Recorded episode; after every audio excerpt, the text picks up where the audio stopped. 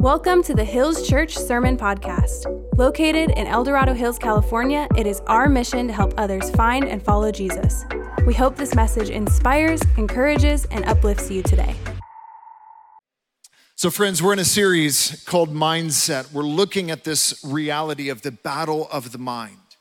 All of us, if you're a human on planet Earth, you struggle, you battle, you, you deal with this reality of intrusive thoughts, of patterns of behavior that are connected to thoughts, of moods and emotions that are influenced and dictated by the patterns of thought in your mind. And, and what I want to say to you is this change is possible. God has the ability to literally rewire and reframe the neural pathways of your brain. You can find freedom this year from strongholds, from, from habits, from ruts in your life if you put into practice some of the things that God's word is instructing us to do if we want to win the battle of the mind. Last week, we, we just looked at the reality of the battle of the mind and how we're all engaged in it at one level or another. This week, we're gonna look at this whole idea of what does it mean to, how do we win? If we're in a fight, if we're in a battle, how do we overcome? How do we, how do we tear down those strongholds in our hearts and our minds and, and live in the victory and freedom that God has already purchased for us? That's what we're getting into today. Last week, just to recap a few quick points, uh, just because I want to refresh us on this. The battle for your life is won or lost in your mind. Your life is always moving in the direction of your strongest thoughts. I want you to think about that. Number two, your thoughts will control you if you don't learn to take them captive and control them. Second Corinthians 10, we looked at that passage last week. What does it look like to, to recognize an intrusive thought that leads toward either a self destructive behavior or it leads to stress and anxiety and depression and worry? How do you interrupt that? How do you take it captive and bring it into obedience to Jesus? How, how do we do that? What does that look like? Those are some of the things we talked about on the podcast and we touched on last week. So important for us to live the life God wants us to live. Um, Craig Groeschel wrote this. I commend a book. I've been using his book as a resource for this sermon series, Winning the Battle of the Mind. Um, we put a link to it. We have a resource page on our website. If, if, you, if you get our weekly email from the church, uh, there's a link straight to that page on our website. But we want to equip you with some tools, equip you with some tools to help you because this journey, winning the battle of the mind, finding freedom in your thought life, overcoming strongholds, it doesn't happen quickly. It's a lifelong journey. It's a path you have to walk and choose every day. And there will be seasons where mostly it feels miserable and like you're dying because you are dying to yourself. Um, and then there will be a moment when you're through the death and you're on the other side, you're beyond the death that you were dying in that area, and you find freedom. And I believe that's available to each of us. Craig Groeschel, he said this, I thought this was so good. A lie believed as truth will affect your life as if it were true. And today, the title of my message is Mind Games. What is God's part and what is our part in winning the battle of the mind? And all of us are dealing with mind games. We play mind games with ourselves, do we not? We, we, you know, we catastrophize the future. We replay conversations or conflicts that we've had with other people. We put ideas and thoughts into other people's minds of what maybe they've said or they think about us, and we end up getting all caught up in these fantasy scenarios just because we're caught up in our own mind games. Am I the only one in the room that deals with this? We're all there. We all deal with it at one level or another. And so, friends, what is God's path to victory? Well, let's look to God's word. I want us to look to Romans chapter 8 because Paul unpacks this for us so well. Here's what the apostle Paul writes in Romans chapter 8. It says this, "For those who live according to the flesh." I'll unpack that in just a second they're the ones who set their minds on the things of the flesh. So, your life, the living of your life, is connected to what you set your mind on. That's what Paul is saying. Your life is an overflow of what you're thinking about, of where you're putting your mind. So, if you set your mind on things of the flesh, right? But those who live according to the Spirit set their minds on things of the Spirit. For to set the mind, setting the mind, that's why we called this whole series Mindset. What are we going to set our minds on? To set the mind on the flesh always leads to death. But to set the mind on the Spirit is life and peace. Anybody want to use a little more peace in your life these days? Come on, I heard one come on. I got one coming too. Come on, Jesus. I want to experience the abundant life that God has. I want to experience the peace of God. I want to I want to live in this reality that Christ has won for us when he rose from the dead. But where does it start? Where does that life start? In the mind, in the mindset, where you choose to set your mind. When the Bible talks about the flesh, it's not just talking about your physical body, your flesh and bones. What it's talking about is something called the carnal nature. You see, there's something inside of every human and every religion, just so you know, this isn't just a Christian idea.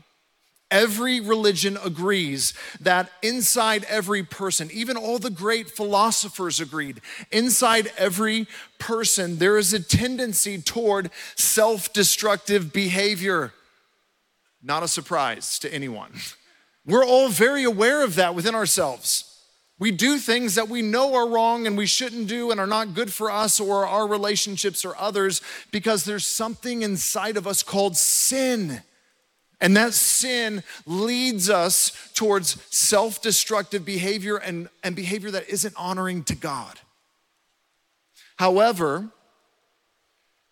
to set the mind on the Spirit, on God, Father, Son, and Holy Spirit, right? If we set our mind on all the, the impulses and all the compulsions of our desires and our flesh and that carnal nature that wants to run away from God, it always leads to some form of death. Maybe um, the death of a relationship, the ending of a relationship, because you chose to not war or go to battle against your selfishness. Maybe it leads to um, the death of a career Maybe it leads to some other form of something in your life that matters to you ending up shriveling and dying because your mind is controlled not by the Spirit of God, but by those desires within all of us and within you that are leading you down a path that is not ultimately helpful or good for your life. To set the mind on the Spirit, I want to keep going. I want to look at this. It's life and peace, but Paul explains this a little bit more. He says, The mind that is set on the flesh is hostile to God. You, however, are not in the flesh, but you're in the spirit. You're in the spirit. Okay, how do I know that I'm in the spirit? If, this is a big if right here, if in fact the Spirit of God lives in you, dwells inside of you. Okay, how do I know if He lives inside of me? We'll get to that in a second. Anyone who does not have the Spirit of Christ does not belong to Him, is not a Christian, is not saved. How do you know if the Spirit of God is inside of you? Because most of your days, if you're like me, you wake up, you're, you're rushing to get kids out of the house, you're focused on the tasks that you have to do. Most days feel pretty normal. It doesn't feel like you have the God of all creation dwelling inside of you. It just feels like a stressful Monday at the office, or my kids are hungry and they don't want to go to practice, and whatever. Life feels like life. So, how do you know if the Spirit of God is inside of you? Well, number one, here's what Scripture teaches. If you put your faith in Jesus, if you believe he died on the cross as God for your sins, and that three days later, God raised him from the dead, defeating death, if you in your heart say, I believe that is ultimately true and that's the only source of my salvation and forgiveness, you're saved by grace through faith. In that moment, God says, I'm making my home with you. I'm moving into your neighborhood, into your heart, into your soul the Spirit of God dwells in you. What are some signs or fruit of the Spirit? How do you know the Spirit's inside of you? Well, Galatians, different various texts in the New Testament talk about this. They talk about the fruit of the Spirit love, joy, peace, patience, kindness, goodness, gentleness, faithfulness, self control. Do you see the fruit of the Spirit growing in your life? I'm not saying you get saved and now suddenly you are the kindest person that has ever lived, even though yesterday you were the meanest person that ever lived. I'm not saying it happens like that, but you see growth. Uh, another sign the Spirit is inside of you is if you feel convicted over your sin if you actually want to follow Jesus, if you actually want to read the Bible and learn about your faith, if you actually want to spend time with Him in prayer, those are signs that the Spirit is inside of you. You want to walk the ways of God and live in the path of Jesus. You know, another massive sign that the Spirit is in you generosity. Generosity is so countercultural, it's so not common. And when people decide to give collectively $110,000 purely for the good of the community through a local church, those who give, it's a sign the Spirit of God is working in you because God is a giver. God so loved the world that he gave his only son. Friends, generosity is a sign that the Spirit of God is at work in your life. And so, the way that we win the battle, number one, is we are aware of the fact that there is a battle going on inside of us and all around us. There is a spiritual realm. There is an enemy of our souls named Satan who wants nothing less than to kill, steal, and destroy everything good in your life. And if you don't recognize that or acknowledge that, you're done. It's like walking into a battlefield not even knowing that there's a battle going on. I mean, I thought of it like this a few years back. Um, you gotta love the, the family group chats, you know I'm talking about? Come on, somebody. Those things, man, sometimes you just throw things in there to stir it up and have fun, right? Around the holidays, those things get crazy, especially if you live in California and the rest of your family lives back east all day long. The, the family group chats are blowing up, you know, cousins and, you know, grandkids and uh, aunts and uncles and everyone sending videos and what toys did the kids get and, you know, what are we eating for dinner tonight? And we're FaceTiming and it's all connected and wonderful and good. And then all of a sudden, a few years back, I'll never forget it, at like 10 or 11 a.m. on Christmas Day, uh, I'm not gonna say which family it was, uh, but all the group chat stopped in one particular family group chat. Just stopped. And this is a pretty chatty group chat, okay? Um, and I was like, that's odd. You know, Lindsay and I threw a few text messages in. One, one fringe benefit of being across the country from your family is that you're not always sucked into family drama. Amen, Jesus. Um, and so you don't even know what's happening, right? You just know it went radio silent. And it went radio silent for like five days. And then New Year's came around, and I came strolling up into that group chat, like, Happy New Year's, everybody. It also happened to be somebody's anniversary in the family. And I was like, Happy anniversary, love you guys. Like, I'm all just, woo. Um, little did I know, my wife had already had a conversation with someone in the family. She knew all the tea, she knew all the stuff going on. And um, she saw my text messages go through on New Year's Day. And she's like, honey, what are you doing? I'm like, I'm texting the family Happy New Year and Happy Anniversary. She's like, don't do that. There's a war going on. There's a battle happening. And I was like, I had no idea. I'm just strolling in here trying to be Mr. Happy and positive. I didn't know people were in conflict. She's like, Well, you know, the fact that you said happy anniversary to them, now these other people who are mad at them are going to feel pressure to say something, but they're not going to say anything in the group chat. And then the other people, they're probably going to say something, and that's just going to make it all worse. Jonathan, you've just ruined the whole thing. I was like, I didn't even know a war was going on. Like, I just was trying to be nice here, okay? Friends, this is how most of us treat spiritual warfare in the battle of the mind. We don't even know we're in the middle of a conflict. We just come rolling into life, into our days, and suddenly we find ourselves in the same ruts, the same habits, the same issues that we've been dealing with for years. And we think, how did I get here? I mean, you you know this experience, you've had this experience where you've gotten your car and you're heading on your commute, you're driving to work, and all of a sudden, the last thing you remember is leaving your driveway and then pulling into the parking garage or the parking lot, and you're like, I have no idea how I got here. I have no idea what happened between my house and here. I, I was somewhere else. Friends, often in the battle of the mind, your thoughts have a hold of you before you're even aware. And they're leading you somewhere to a final destination that you're very familiar with, but that maybe you don't want to end up at.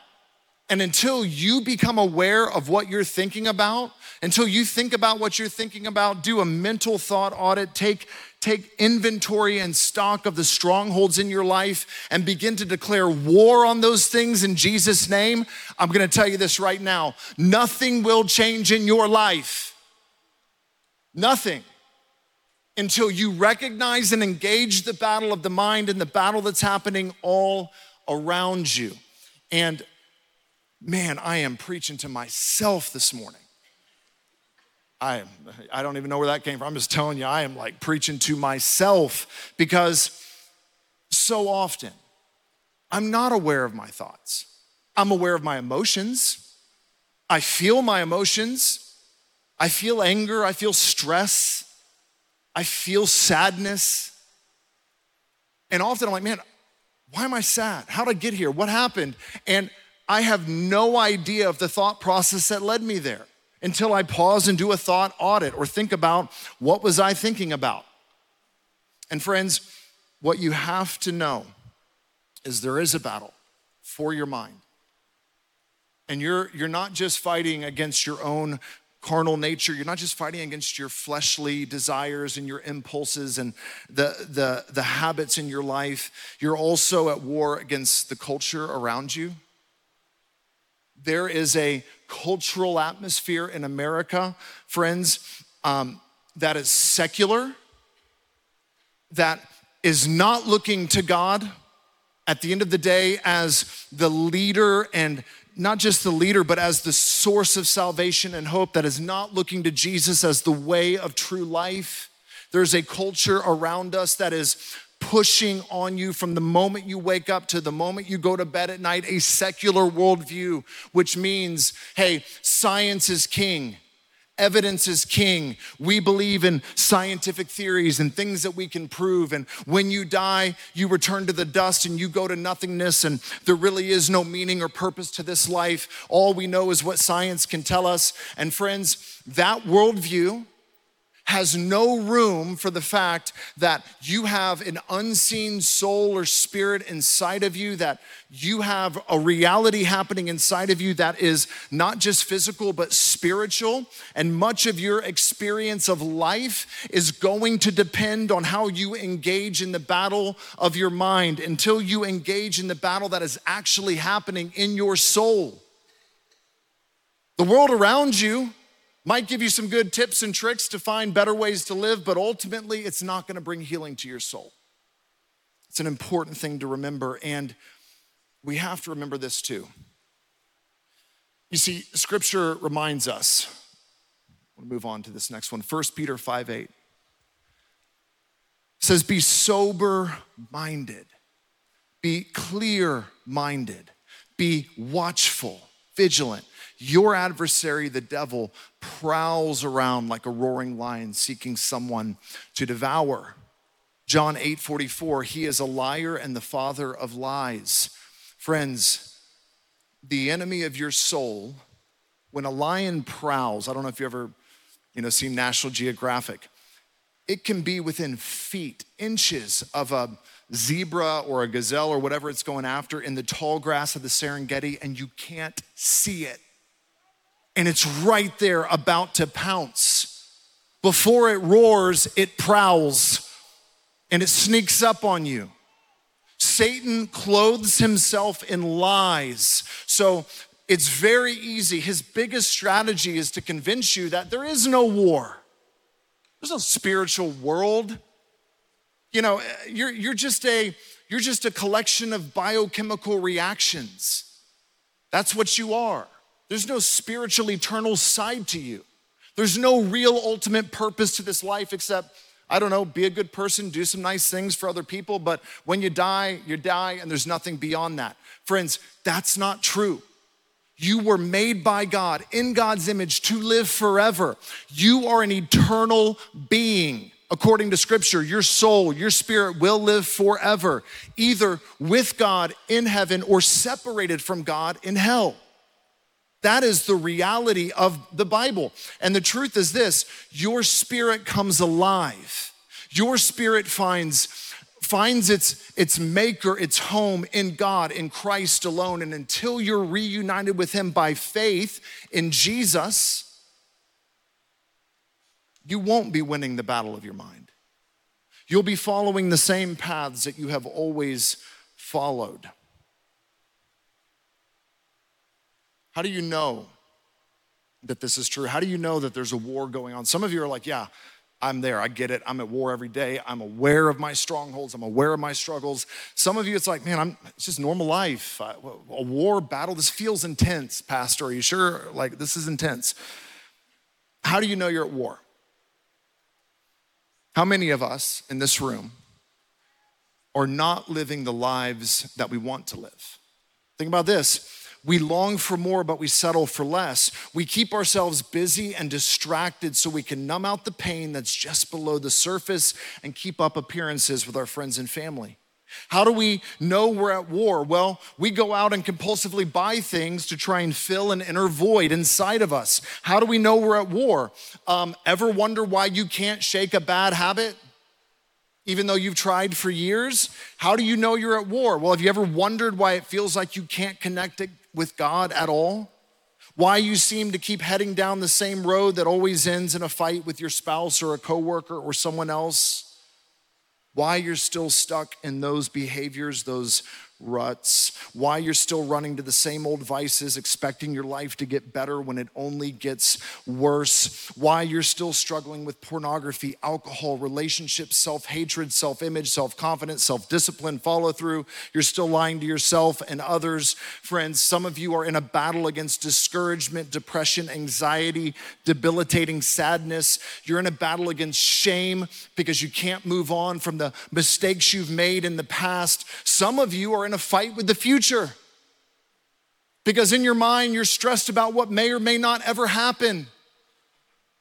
Friends, we are at war with our emotions, with our thoughts, with our habits, and until we acknowledge it and engage it, we won't even have a shot at winning it. Craig Groeschel said it like this You cannot change what you do not confront.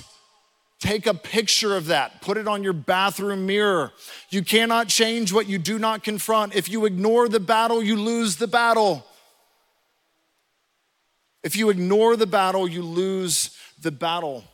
Friends, your mind is a battlefield, your life is at stake, and the fight. If you're in the fight, don't be discouraged because it's a sign that you're actually alive spiritually if you're fighting against your strongholds, even if you're like, man, I'm losing every day, the Lord is pleased with you. Even if, like, Lord, I'm a failure, I can't kick this one, help me today. The Lord smiles on that and says, keep going.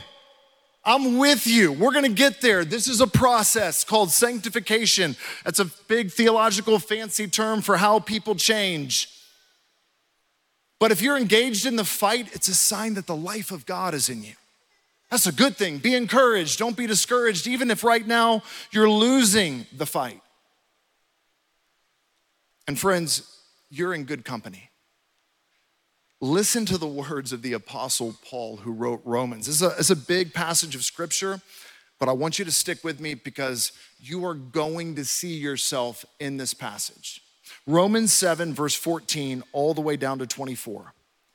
Here's what Paul says We know that the law is spiritual. When you hear the word law, you're not thinking speed limit, okay? Not thinking breaking the law. You're thinking 10 commandments. That's what Paul's talking about. Don't steal, don't lie, don't commit adultery, don't murder, uh, don't worship false gods. The commandments, right? We know that those are spiritual, those are good, those are from God. And then he said, But I'm unspiritual. Me too, Paul. I feel that way too, okay? Sold as a slave to sin. I don't understand what I do. For what I want to do, I do not do. But what I hate to do, I do. And if I do what I do not want to do, I agree that the law is good. And it is. It is no longer I myself who do it, but the sin living in me. For I know that good itself does not dwell in me. That is, in my sinful nature. He's not saying there's not part of him that wants to do good. He's saying in that flesh, the carnal sinful nature, no part of that wants to do what is good or godly, okay?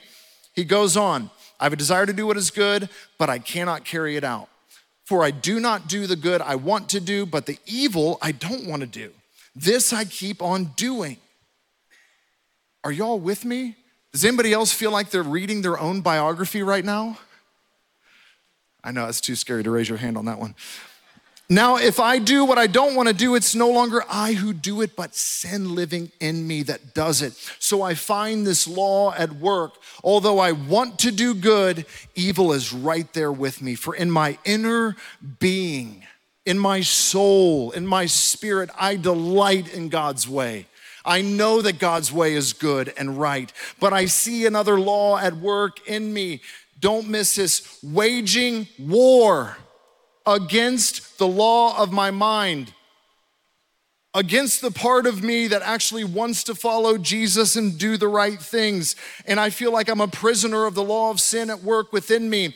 What a wretched man that I am. Who will rescue me from this body that is subject to death? And I left out the best part, so I'm going to read it for us right now, verse 25. Thanks be to God through Jesus Christ our Lord. Who's going to deliver you from sin and death? Jesus. Who's gonna help you win this war that's raging inside of you? Jesus. He's already won for you the freedom. The prison door is open. Now it's up to you to walk out. You're the one who has to, ah, thank you. I appreciate that. Let's go. One clap. Praise Jesus. We got revival.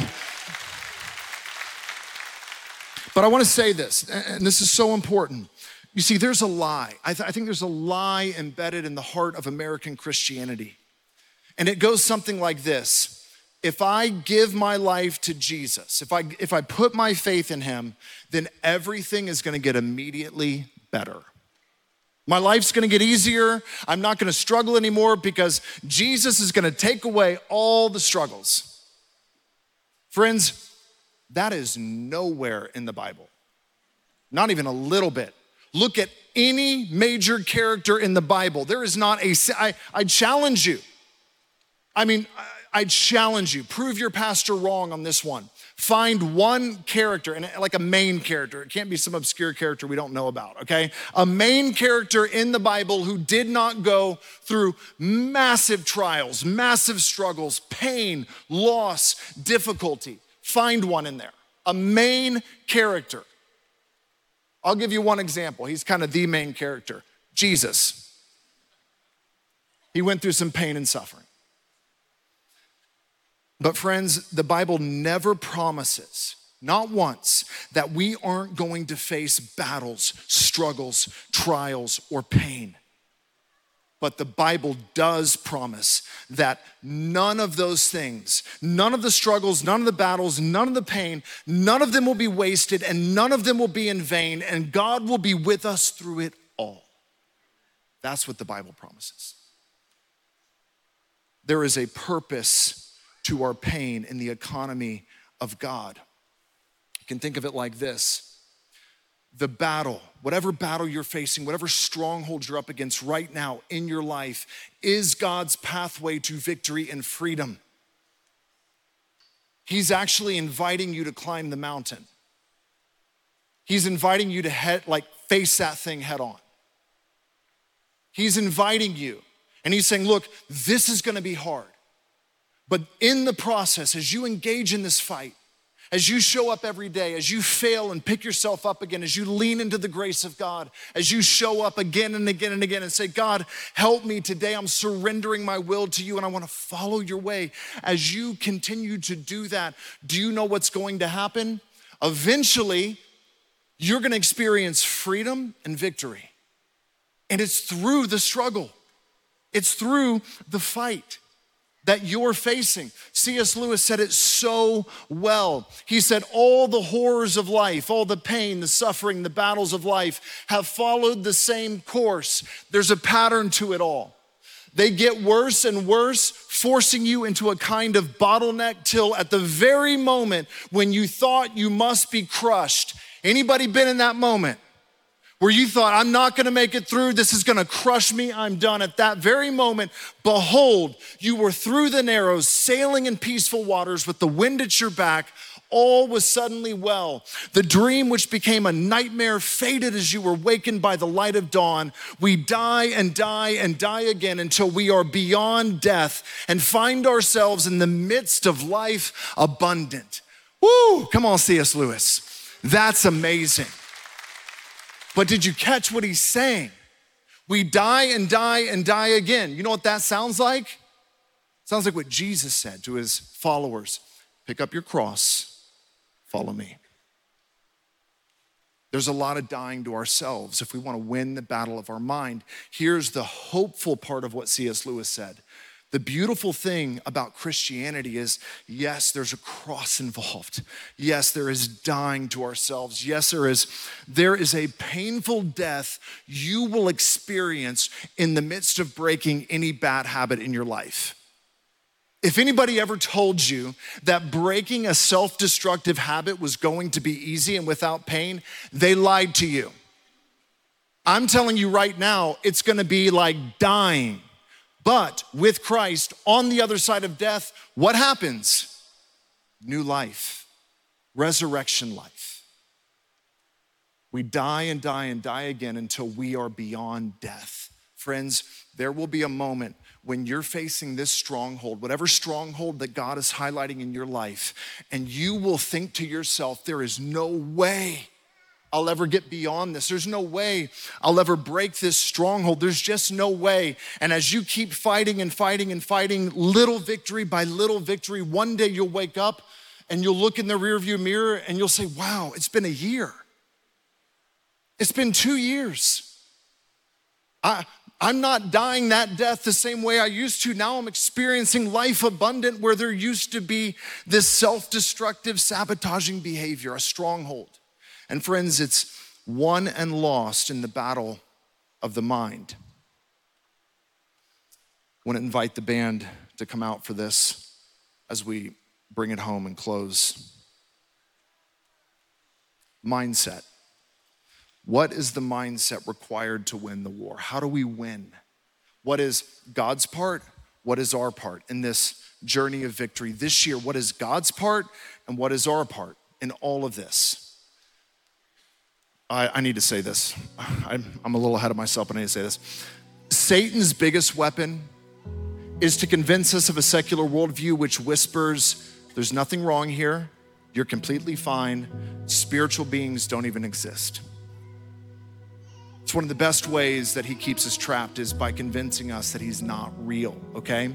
But God's part, what does God do for us in setting us free and giving us the victory? The first part is the gospel. That's just the good news that Jesus died for us on a cross. He died the death that we deserved. Three days later, God rose him to new life so that by faith in him, we can have new life. We can go spiritually from death to life. That's the beginning of victory is putting your faith in Christ because he gives you life. Friends, number two, he gives grace and destroys shame. He gives grace and destroys shame. Colossians 2 13 to 15, it says it like this When you were dead in your sins and the uncircumcision of your flesh. God made alive together with him, having forgiven us all our trespasses by canceling the record of debt that stood against us with its legal demands. He set it aside, nailing it to the cross. He disarmed the rulers and authorities and put them to open shame. He put them to shame by triumphing over them through Christ.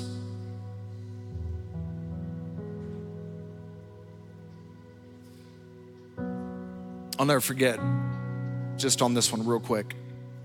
I think I was probably eighth grade, ninth grade. I was, man, I was in a heated discussion with my mom. We'll call it a fight. And my dad was in the room. And somewhere along the course of this conversation, this fight, this heated discussion with my mom, I said some things that now as an adult I'm ashamed of, I regret. And the moment those words came out of my mouth as a 13 year old punk kid, my dad locked eyes with me. He didn't have to say a thing. I knew exactly what he was thinking. He was thinking, I'm gonna kill you. Not really. But man, I was in trouble. You don't cross the line with your mom. You don't disrespect your mom like that, especially as a son. You respect your mother, and the dad is the enforcer, right? So, what did I do in that moment instead of receiving the wrath of my father? I ran because I was faster than him, and he was old. I literally ran and hid in the woods. I was like, I'm not going home ever. Probably never going home, right? I was ashamed of what I had done, and I ran. It's kind of like the prodigal son, right? You're gonna make mistakes. You're gonna lose the battle of the mind. You're gonna, you're gonna fall back into those ruts. You're gonna, you're gonna get some freedom and then fall back again. Don't give up. Keep fighting. And remember this grace says, come home. Come home again. Don't keep running. Shame says, run far away from the Father. Don't ever go back there. He's so mad and angry, he'll never love you again. You've blown it. Keep running. Grace says, stop running. Come home. Grace says, I'm gonna chase you down and bring you home. I'm gonna bring you from death to life. Friends, God's part, He gives grace and destroys shame. He gives us divine power. 2 Corinthians 10 for pulling down strongholds. He, he guards us with peace. Philippians 4, bring everything to God. And the peace of God, which passes all understanding, will guard your mind and your heart in Christ Jesus. And number five, maybe the most precious of them all, what does God do to help us overcome strongholds? He's with us. The very last thing that Jesus said on earth to his disciples is, I'm going to the Father, but I'm going to send the Helper, the Holy Spirit. And he says, I will be with you till the end of the age in the person of the Holy Spirit. He's with us. Now, what's our part? Mindset the mind set on the flesh is death. If we continue to give in and foster the mind that is focused on us, that is focused on the, the negativity, the strongholds, if we don't learn to take those things captive, it will always end in the death of something that we love dearly in this life. Our part is setting our minds daily. You got to do the work, right? Number two, conversational prayer and gratitude. Friends, I've been doing this the last two weeks because I'm in the thick of this fight with you. Lindsay and I both were like, we got to practice what we preach up here, okay? I am talking to God literally out loud with my mouth more than I have ever talked to Him ever. Normally I pray quietly, but recently I'm like, man, if I want to win the battle of my mind, here's what I found. If I'm talking out loud with my mouth, it's hard for my mind to wander somewhere else because I'm thinking about what I'm saying. So I'm just bringing God into every situation right now. I don't care if it's a moment of road rage. I don't care if it's a decision with the church, if it's a marriage situation, if it's a friend situation, family. I'm bringing God in. Lord, help me. Give me wisdom. Lord, I'm discouraged right now. Lord, I'm angry right now. Lord, give me patience. I'm bringing Him in. Conversational prayer and gratitude. Lord, thank you for what you've given me. Draw near, don't run and hide. We already talked about that one. Number four, I preached on this in the past. Nothing changes if nothing changes. Friends, it's 2024. Some of you have been dealing with the same strongholds. You've been, you've been walking that same path, at least the same de- destination for a long time. And you might literally be thinking, there is no way I will ever be free from this. That's a lie. You can be free. You can walk in victory and freedom, and God wants that for you. But if nothing changes, if you don't start getting in the Word, if you don't commit to saying, I'm gonna plug into community, be a part of a small group, if you don't start drawing near to God and praying and inviting Him into the situation and doing something different, you're going to get the same results. Nothing changes if nothing changes. Number five, never surrender. I don't care how many times you get defeated knocked down. I don't care how many times you lose the battle of your mind. I don't care if you lose it 15 times in one day. As long as you're in the fight, you are alive. The grace of God covers once and for all every sin and every mistake that you will ever commit from now until the end of your life, as long as you are engaged in the fight and saying, Jesus, I want to walk in your path. I want to live by the Spirit. Never surrender. And number six, fight like your life depends on it because it does. Paul himself wrote, the, the mindset on the flesh is death. The mindset on the spirit is life and peace. Set on God is life and peace. We're dealing with death and life. My prayer for you is that you would never surrender that you would keep fighting and that you would know the grace of God, that your heavenly Father is not disappointed. He loves you, He's for you, His smile is on you, He's proud of you for staying in the fight. Lean on Him, receive the gospel every day. Friends, we're going to close today with prayer, with communion. Um, we're going to have our prayer teams come down front. I want to encourage you today if you want prayer, come and get prayer. If you want to put a prayer request in the prayer wall, we pray over those every week. We'd love to pray for you. Um, but nothing changes if nothing changes. We're going to take communion. And if you need to take a bold step of faith and step out and receive prayer, do that. If you need to pray with somebody about receiving Jesus, come down front and do that right now. That's the beginning of victory. If you have communion with you right now, I invite you to pull that out. If you don't, it's in the. Uh, it's right in the, the entryways, just beyond the doors. You're free to get up and grab the elements of communion now if you want to take that. And friends, communion, the, the juice and the, the wafer on top, it just represents, it's a reminder, it's a representation of Jesus' death for you on the cross and the blood that was shed for you because he loves you so that you can walk in freedom. I'm gonna pray for us. We're gonna take communion together. Uh, the prayer teams are going to come forward. I'm going to close our service. And if you want prayer, please take a step, come down, receive prayer. Let's pray, and then we'll take communion together. Lord, we thank you for your word. I pray, Lord, for those in this room that are just up against it, Lord, that you would give them a second win, that you would give them hope today. Help them to find victory, help them to set their mind on you. And thank you for the cross. Thank you for Jesus' sacrifice. As we take communion now together, Lord, we just say thank you. In Jesus' name. Let's take communion together. Thank you for listening to the Hills Church Sermon Podcast. Don't forget to subscribe, and if you haven't already, give us a rating so we know how this has impacted your journey with God. To learn more about us, visit our website at hills.church. We'll see you next time.